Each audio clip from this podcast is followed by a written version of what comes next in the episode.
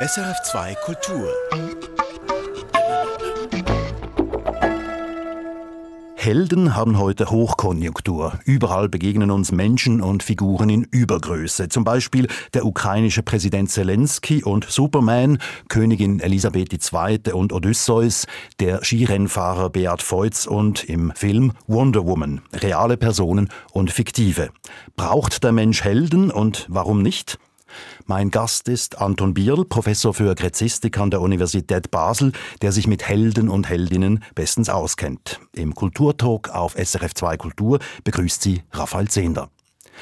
Anton Bierl, Sie sind hier, weil Sie mir erzählt haben, dass Sie über 200 Teilnehmende hatten an Gräzistikveranstaltungen zum Thema Helden an der Universität Basel. Gräzistik ist ja nicht so der Quotenrenner normalerweise. Warum dieses große Interesse gerade jetzt an Helden? Ja, also für mich war das natürlich auch eine große Überraschung. Wir sind sonst ein kleines Fach und äh, ein dermaßiges Publikum zu haben, der Hörsaal total voll. Ja, mit äh, dem Ukraine-Krieg, mit dieser Zeitenwende äh, hat äh, sich da plötzlich äh, etwas getan. Wir lebten vermeintlich in einem postheroischen äh, Zeitalter. Nach dem Zweiten Weltkrieg wollte niemand etwas mehr von Heldendiskursen und so weiter hören. Plötzlich wurde das alles zur Makulatur. Auch vorher hat sich schon etwas bewegt in Publikationen, aber dann das ganz große Interesse mit äh, dem Ukraine-Krieg, dass äh, hier plötzlich die Leute ein Bedürfnis haben, hier offensichtlich mehr davon zu hören. Und offensichtlich geht es den Leuten darum, äh, diese historische Tiefendimension zu erfahren. Man glaubt ja irgendwie zu wissen, was Helden sind, aber äh, sehr vieles äh, kommt eben von den alten Griechen und die sind für unsere Kultur so etwas wie das nächste Fremde, wie mein Lehrer Uwe Hölscher sagte. Das habe ich dann eben auch versucht in dieser Vorlesung, diese Tiefendimension, diese historische Tiefendimension den Leuten mitzuteilen. Stichwort historische Tiefendimension. Das Heldenthema ist ja uralt. Das beginnt beim Gilgamesch-Epos in Babylonien 2000 bis 1500 vor Christus Christus, dann das antike Griechenland, ihr Spezialgebiet, Anton Bierl, dann in Rom, Vergils Aeneis ist so eine Geschichte in der, im Mittelalter, die Chanson de Geste mit dem Helden Roland und Karl dem Großen und die ganzen großen Heldenfiguren, bis zu heutigen Filmen, Starkult der Populärkultur auch, Sport. Überall begegnen einem solche übergroßen Menschen. Das scheint eine Konstante in der Menschheitsgeschichte zu sein. Kann der Mensch nicht ohne Helden sein? Ja, Offensichtlich ist da eine anthropologische äh, Konstante. Offensichtlich geht es aber auch erstmal zusammen mit indoeuropäischen äh, Kulturen. Wir wissen das natürlich nicht, wie das äh, in afrikanischen Kulturen in der Frühzeit war, mit Jägerkulturen. Aber auf jeden Fall äh, braucht der Mensch offensichtlich solche Narrative. Wir sprechen ja heute oft von Narrativen, dass man sich an Vorbildern ausrichtet, äh, dass das Narrative sind, die wirken, die ein Affektionspotenzial hier äh, bilden. Das ist offensichtlich ein Faktor. Sie haben es angesprochen, wegen der Zeitenwende des Ukraine-Kriegs und schon ein bisschen vorher, da kam das Bedürfnis nach Heldengeschichten, nach Heldenerzählungen wieder auf. Das heißt, solche Krisenmomente, große Krisenmomente wären oder sind Momente, in denen Helden gefragter sind als in ruhigeren, weniger problematischen Zeiten. Genau. Also Krisen sind offensichtlich äh, Zeiten äh, der Helden. Krisenumbruchszeiten, da sind diese Narrative offensichtlich besonders wirksam. Und äh, jetzt für meine Disziplin äh, zu sprechen, bei den Griechen kamen diese Helden eben nach den dunklen Jahrhunderten, achtes, äh, siebtes Jahrhundert äh, vor Christus, wirklich äh, zum Tragen, haben sich ausgebildet, vielleicht auch schon im neunten Jahrhundert. Und äh, es entsteht dann auch so etwas wie ein Heldenkult, also wirklich ein äh, Kult, nachdem die gestorben sind, äh, dass man äh, sie verehrt. Das ist etwas sehr Spezielles. Es geht um den Tod.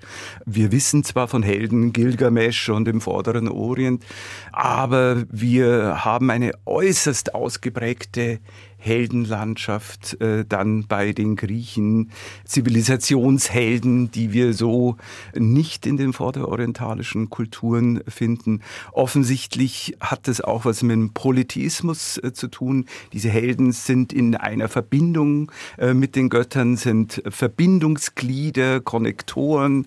Das alles ist also was typisch äh, Griechisches und das ist in dieser Krisenaufbauzeit, äh, wo die griechische Kultur eigentlich erst entsteht, äh, wo Kolonisation stattfindet, wo was Neues stattfindet. Also das ist die formative Phase dieser Narrative, die dann offensichtlich für uns weiter dann von ganz großer Bedeutung sind. Wenn wir jetzt von der Krisenzeit im alten Griechenland mit den kriegerischen Auseinandersetzungen im kleinasiatischen Raum oder im ganzen griechischen Raum einen Zeitsprung von knapp 3000 Jahren unternehmen zu Volodymyr Zelensky, dem ukrainischen Präsidenten, der ist ja heute eigentlich fast der Prototyp des modernen Helden. In dunkelgrüner Armeekleidung sieht man ihn jeden Tag eigentlich irgendwo in den Medien. Keine Gradabzeichen auf diesem dunkelgrünen Gewand, nur die Nationalfarben auf der Brust. Entspricht der der ukrainische Präsident den antiken Helden, die Sie als Gräzist äh, gut kennen, Anton Biel? Ja und nein, wie das oft so ist.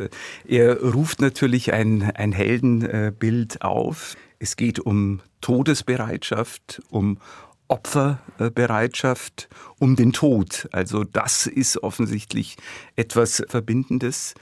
Er hat natürlich auch äh, wirklich sein Leben auf, auf das Spiel gesetzt. Er sollte ausgeschafft werden. Es waren Angebote. Es war überraschend, dass er dieses Risiko für eine wichtige Sache, für die Freiheit, für unsere Freiheit offensichtlich auf sich nimmt. Also für einen ganz wichtigen Wert. Das ist etwas, äh, was hier Zelensky auch in Verbindung setzt mit Achill oder Odysseus oder mit anderen. Also ein Held muss immer für eine ganz wichtige Sache stehen, die uns anspricht, die unsere Erwartungen erfüllt, die wir bewundern können. Er ja. muss bereit sein, ein Opfer zu bringen, ein Opfer zu, zu Genau, genau. Aber natürlich kämpft er nicht äh, wirklich jetzt an der Front und er ruft das Ganze natürlich auch medial auf. Das ist wahrscheinlich das äh, Wichtige. Er spielt äh, medial mit dem Superhelden-Image, äh, mit Memen. Der Krieg ist natürlich hier auch über Social äh, Media. Also das ist auch dann eine mediale Frage, sich in Szene zu setzen, dieses äh, Bild aufzurufen und dann gleichzeitig auch wieder abzulehnen und äh, es weiterzugeben an die eigene Bevölkerung, indem er sagt, ihr seid natürlich eigentlich die Helden ich bin nur euer Leader jetzt in dieser Situation, aber ihr alle seid Helden. Und hier setzt er sich natürlich auch dann ab äh, gegen Putin, der natürlich ein ganz altmodisches 19. Jahrhundert Heldentum aufruft, äh, das wir derzeit äh, ja alle in den Zeitungen nachlesen können, dass er einfach sagt, opfert euch. Das ist also das äh, übliche Heldentum, was wir eigentlich dachten, dass es längst abgelegt ist. Also ein faschistisch, rassistisch besetztes Heldentum, was von Putins Seite aufgerufen wird. Und hier geht es letztlich letztlich um einen Diskurs, äh, ein modernes Heldenbild, ein mediales Heldenbild gegen ein altmodisches kann man dieses moderne, mediale, medialisierte Heldenbild von äh, Zelensky und seinen Medienprofis, kann man das vielleicht an einem Punkt mit den antiken Helden vergleichen? Nämlich, die sind ja dann durch die Dichtung Homers oder bei Ro in Rom äh, von Vergil, sind ja die Helden Odysseus, Achill oder dann in Rom äh, Aeneas, die sind ja dann in der Öffentlichkeit auch sehr präsent gewesen, einerseits schriftlich und andererseits wurden diese Geschichten in der Antike auch mündlich über überliefert, die wurden erzählt, weil es ja kein Fernsehen gab. Hatten die Leute noch äh, die Muße oder die Gelegenheit, sich diese Geschichten weiterzuerzählen? Könnte das eine, ein Verbindungspunkt sein zwischen den alten und den neuen Helden? Genau, also das ist ein ganz, ganz äh, wichtiger Punkt. Ohne Medialität ohne das immer weiterzutragen, gibt es keine Helden. Und im Griechischen, also in der homerischen Zeit, wo diese formative panhellenische Phase, von der wir äh, sprachen, um dem es um die Identitätsausbildung der Griechen äh, geht, ist der zentrale Punkt Kleos Aphteton. man stirbt nach äh, vielen Mühen, nach äh, großen äh, Taten.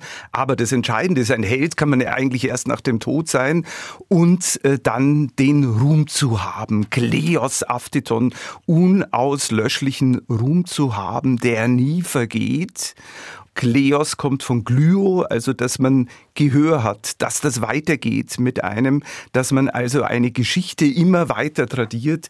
In dem Moment, wo man nichts mehr von den Leuten hört, ist der Held ja abgestorben, tot, äh, vergangen. Und dass dieses Kleos Aftiton wirkt bis heute, das äh, sehen wir. Und äh, bei Zelensky ist das natürlich auch ein äh, Faktor. Äh, wir wissen ja nicht, äh, wie diese Geschichte, diese formative Geschichte auch für die Identitätsbildung der ukrainischen Nation und des Kampfes um eine Freiheit in ein Narrativ übergeht, was für die Ukrainer vielleicht in 50, 100 Jahren immer noch von größter Bedeutung ist. Und diese Tastatur, die spielt er äh, unendlich äh, geschickt. Also diese Medialität, äh, the medium ist äh, gewissermaßen the message nach äh, Luhmann. Also ohne Helden gibt es keinen Epos. Und Epos besteht, dass es immer weiter tradiert wird. Das ist die zentrale Frage und hier gibt es viele Verbindungspunkte. Wäre denn ein Held denkbar, der beispielsweise einige Jahre in seinem Leben sich wirklich heldenhaft aufführt und äh, opferbereit ist, Entbehrungen durchsteht, Abenteuer, Prüfungen und so weiter durchsteht und irgendwann beruhigt sich die Situation und er kann in aller Ruhe 20, 30 Jahre noch sein Leben verbringen und stirbt dann in Minne? Also wir haben natürlich äh, bei Odysseus, bei unserem anderen großen Helden, diese zwei, Achilleus und Odysseus, die sind ja so in einem komplementären äh, Verhältnis. Da haben wir die Sachlage, dass er nicht früh stirbt, dass er nicht im Krieg äh, fällt, sondern dass er glücklich heimkommt. Wir werden uns dann vielleicht drüber unterhalten zu haben, was das eigentlich äh, der dann nochmals äh, wegzieht und dann einen späten Tod im Landesinneren äh, findet. Also sowas ist theoretisch möglich. Die Narration fokussiert natürlich das ganze Geschehen auf die Taten, auf die Taten, die geschehen. Und normalerweise ist es so, dass der Held mit diesen Taten Identisches und äh, ohne Tat gibt es keinen Helden und im Griechischen ist es so, dass man dann auch äh, dafür stirbt und dann eigentlich erst zum Helden wird, weil man dann in den Tod eingeht, in ein Grab eingeht und von diesem Grab dann eine bestimmte Wirkung ausgeht. Also das ist ein ganz großer Unterschied auch zum modernen Heldentum. Also wirklich ein Kult mit einem Grab, von dem eine Wirkung ausgeht. Also das glückliche Ende, das Sie angesprochen haben, dass Odysseus dann nach seinen zehnjährigen Irrfahrten und nachdem er die Nebenbuhler äh, von seiner Frau Penelope äh, entfernt hat, das glückliche Ende, das er dann erlebt, das ist eigentlich nicht berichtenswert, könnte man sagen, runtergebrochen auf die heutigen medialen Gegebenheiten, sondern berichtenswert ist die große Tat, berichtenswert ist das Blutbad, die Katastrophe. Genau, also berichtenswert sind diese Taten und dann ist in die Sage aber eingeschrieben, dass er am Ende einen Tod erleidet im Landesinneren, in Arkadien, wo er dann einen Kult äh, bekommt. Also hiermit ist seine Heldenstory dann eigentlich erst wirklich erfüllt. Und was wir in der Odyssee haben, ist eben eine Geschichte des Nostos, der Rückkehr der Irrfahrten, die letztlich eine symbolische Todeserfahrung ist. Eine symbolische Todeserfahrung, die letztlich das äh, symbolisiert in fast allegorischer Form, was der Held eigentlich ist er kommt aber dann zurück und hat dann dieses, dieses Ausnahmeschicksal, dass er dann weiterleben kann, weil er gewissermaßen diese Nostos-Erfahrung, also zurück ins Licht und ins Leben zu kommen, symbolisiert, emblematisch als Figur personifiziert. Anton Biel, Professor für Kräzistik an der Universität Basel. Sie sind beim Kulturtalk auf SRF 2 Kultur. Mein Name ist Raphael Zehnder. Unser Thema ist, braucht der Mensch Helden? Warum nicht? Man kann sich auch fragen, was nützt ein Held? Sie haben gesagt, Helden Erzählungen sind eine anthropologische Konstante. Dass sie aber so langlebig sind, man merkt das an politischen Figuren wie jetzt äh, Volodymyr Zelensky oder im Zweiten Weltkrieg Churchill beispielsweise. Die werden ja auch immer politisch instrumentalisiert oder politisch eingesetzt. Sie haben einen politischen Nutzen. Ist das der Nutzen, der handfeste Nutzen, den Helden bringen? Man kann sie überhöhen, um bestimmte Werte zu propagieren, zu stärken? Das ist zum Teil möglich und in einem solchen diachronen Verfahren von medialer Tradierung wird so ein Held natürlich in verschiedenen Zeiten immer wieder unterschiedlich aufgerufen. Aber zum Beispiel jetzt Achill war natürlich zum einen die Verkörperung der aristokratischen Werte in der damaligen Gesellschaft. Also er verkörpert äh, den berühmten Spruch Aein Aristoien kai hypeirochon emenai alon. Also immer der Beste zu sein und überlegen zu sein, über die anderen eben hier zu überragen. Er ist der Beste der Achäer und er verkörpert diese Werte, aber gleichzeitig ist sein Tun in dieser Story natürlich auch hoch äh, problematisch. Er ist die Figur der Mähnis, des Zorns, der seine eigene Truppe mit diesem Schmollen und äh, sich aus dem Kampfe zurückzuziehen wegen einem Ehrverlust, äh, weil er hat das Beutemädchen Briseis äh, hier verloren. Der zweite Alpha-Mensch Agamemnon, der Führer des Heers, hat ihm die äh, genommen und daraufhin zieht er sich zurück. Und das ist ein Faktor, der dir das ganze Unternehmen in große Gefahr bringt, das äh, viele äh, Tode äh, zu verursachen hat. Und das ist natürlich ein hochproblematisches Verfahren. Und das bedingt, dass sein bester Freund, Kamerad Patroklos, der für ihn an seiner Stadt in den Krieg zieht, fällt. Und erst dann geht er zurück in den Kampf und führt einen wilden Furor geladenen Rachefeldzug äh, nahezu als Berserker durch, der hochproblematisch ist. Äh, und erst ganz am Ende kommt er dann gewissermaßen zurück äh, auf die menschliche Bahn. Also das ist auch ein durchaus problematisierendes Verfahren. Und das geht einher mit dem Postheroischen, also ein reflektierendes, durchaus auch problematisierendes Verhalten. Er ist also gut und schlecht gleichzeitig und das zeichnet alle Helden eigentlich aus. Sie sind ambivalent. Das heißt, die literarisch interessanten oder interessantesten Helden sind immer auch gebrochene Figuren, Figuren mit Brüchen im Charakter, die eben dann ja Schattenseiten dieser Charaktere offenbaren. Genau, genau. Und die Gewaltfrage ist dabei natürlich auch ganz, ganz wichtig. Also das haben wir jetzt in der Achill-Figur äh, gesehen, also der so prägend ist. Also er ist dieser Held der Mähnis äh, und dann der Gewalt in diesem Rachefeldzug. Und die Gewaltfrage, die spielt also äh, hier bei den Helden eine ganz, ganz große Rolle. Es gibt, was unter fiktiven oder realen Helden verstanden wird, sehr selten Figuren, die nicht mit Gewalt operieren. Sehen Sie denn einen Unterschied zwischen den Helden, den antiken Helden oder Kriegshelden wie eben Zelensky oder Churchill. Sehen Sie da einen Unterschied zu anderen übergroßen Figuren, die man sieht äh, in der Öffentlichkeit, eben zum Beispiel Skirennfahrer, Showbusiness-Stars oder Adelshäuser, Personen, die ja auch in Technicolor und Großleinwand uns gezeigt werden? Also hier sehen wir, wie, wie dieses Heldenbild eben historisch äh, sich verändert. Diese formative, panhellenische identitätsbildende Zeit Homers mit dieser Form von Helden, die also bestimmte Eigenschaften haben. Die wird dann abgelöst in interessanterweise im späten fünften, dann beginnend vierten Jahrhundert vor Christus, dass dann plötzlich sehr viele Helden sein können. Also Athleten bekommen dann ein Heldengrab, berühmte Politiker, berühmte Anführer, äh, Fürsten. Das ist dann also eine neue Formation von Helden. Es gibt überhaupt äh, unendlich äh, viele Helden, kleine Lokalhelden, also das ist eine Riesenfamilie von Helden, die sich also von den ganz großen Achill und Odysseus und Herakles äh, über mittlere Figuren, wie, sie, wie wir sie in der Ilias äh, überall haben, zu kleinen lokalen äh, Figuren, Lokalhelden, die auch kultisch äh, verehrt werden, erstrecken. Also es ist ein Riesennetzwerk von Helden und das zeichnet die damalige Gesellschaft aus und dann wird es eben auch noch übertragen auf lebende Figuren, die dann tot äh, sind und die ein Grabkult bekommen als äh, Heldengrab gewissermaßen. Und da ist die Verbindungslinie. Also zeitlich verändert sich das Heldenbild und da ist auch wieder der Ursprung offensichtlich in der Antike, in der griechischen Antike. Und da hätten wir die Verbindung zu friedlicheren oder ruhigeren Heldinnen und genau. Der Gegenwart. Apropos Heldinnen, was mir aufgefallen ist,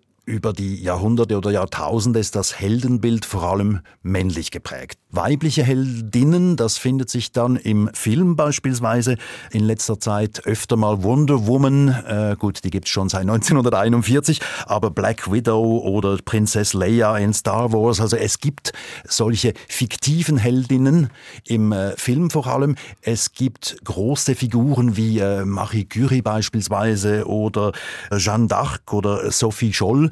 Könnte man sagen, dass die Diskussion über Heldinnen und Helden sehr stark beeinflusst ist von der Art, wie wir die Gegenwart wahrnehmen. Stichwort Geschlechterdiskussion.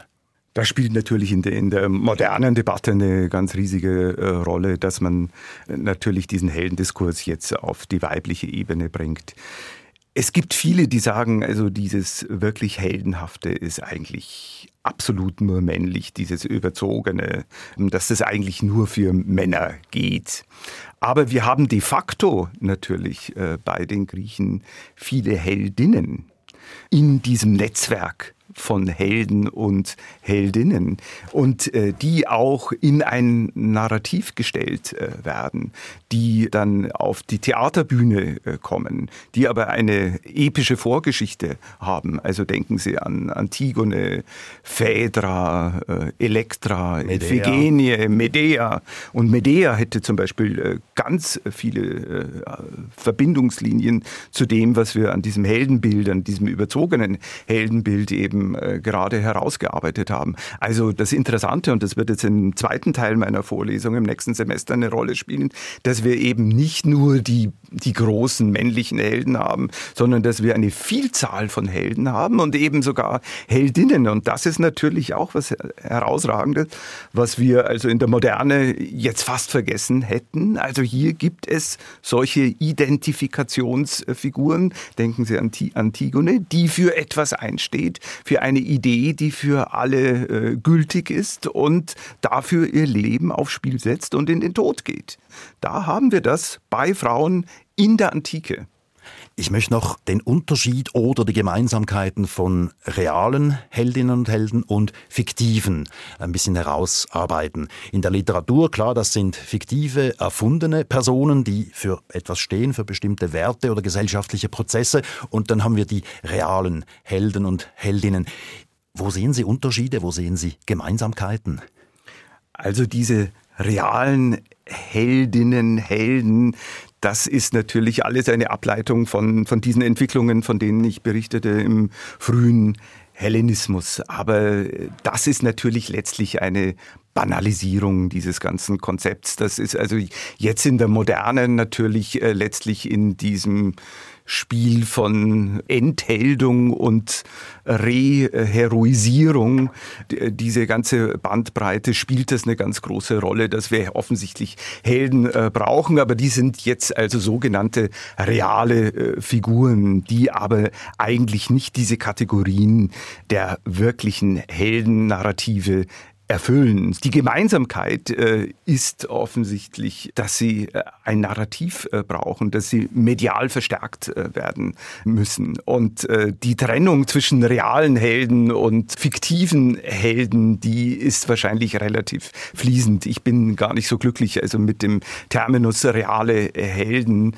Die sind immer medial erzeugte Helden oder letztlich banalisierte äh, Figuren, die eben einen gewissen Glamour haben, Glanz Spaß ausstrahlen, die uns eben als Affektionspotenzial äh, zur Verfügung stehen, die Vorbilder sind, aber die natürlich, weil sie jetzt dann so wenig Geschichte haben, ja nur ein gewisses Identifikationspotenzial jetzt im Sport oder in der Politik haben, aber eben normalerweise nicht etwa für etwas einstehen, für eine große Idee stehen. Und reale Helden bzw. reale Personen als Heldinnen und Helden sind nicht so überhöht und überzogen wie die antiken literarischen Helden. Genau, sie werden, also wenn wir jetzt Queen Elizabeth, äh, ja, sie ist eine wichtige Figur, die äh, vielleicht äh, medial jetzt in ihrer Standhaftigkeit zu einer Heldin gemacht wird.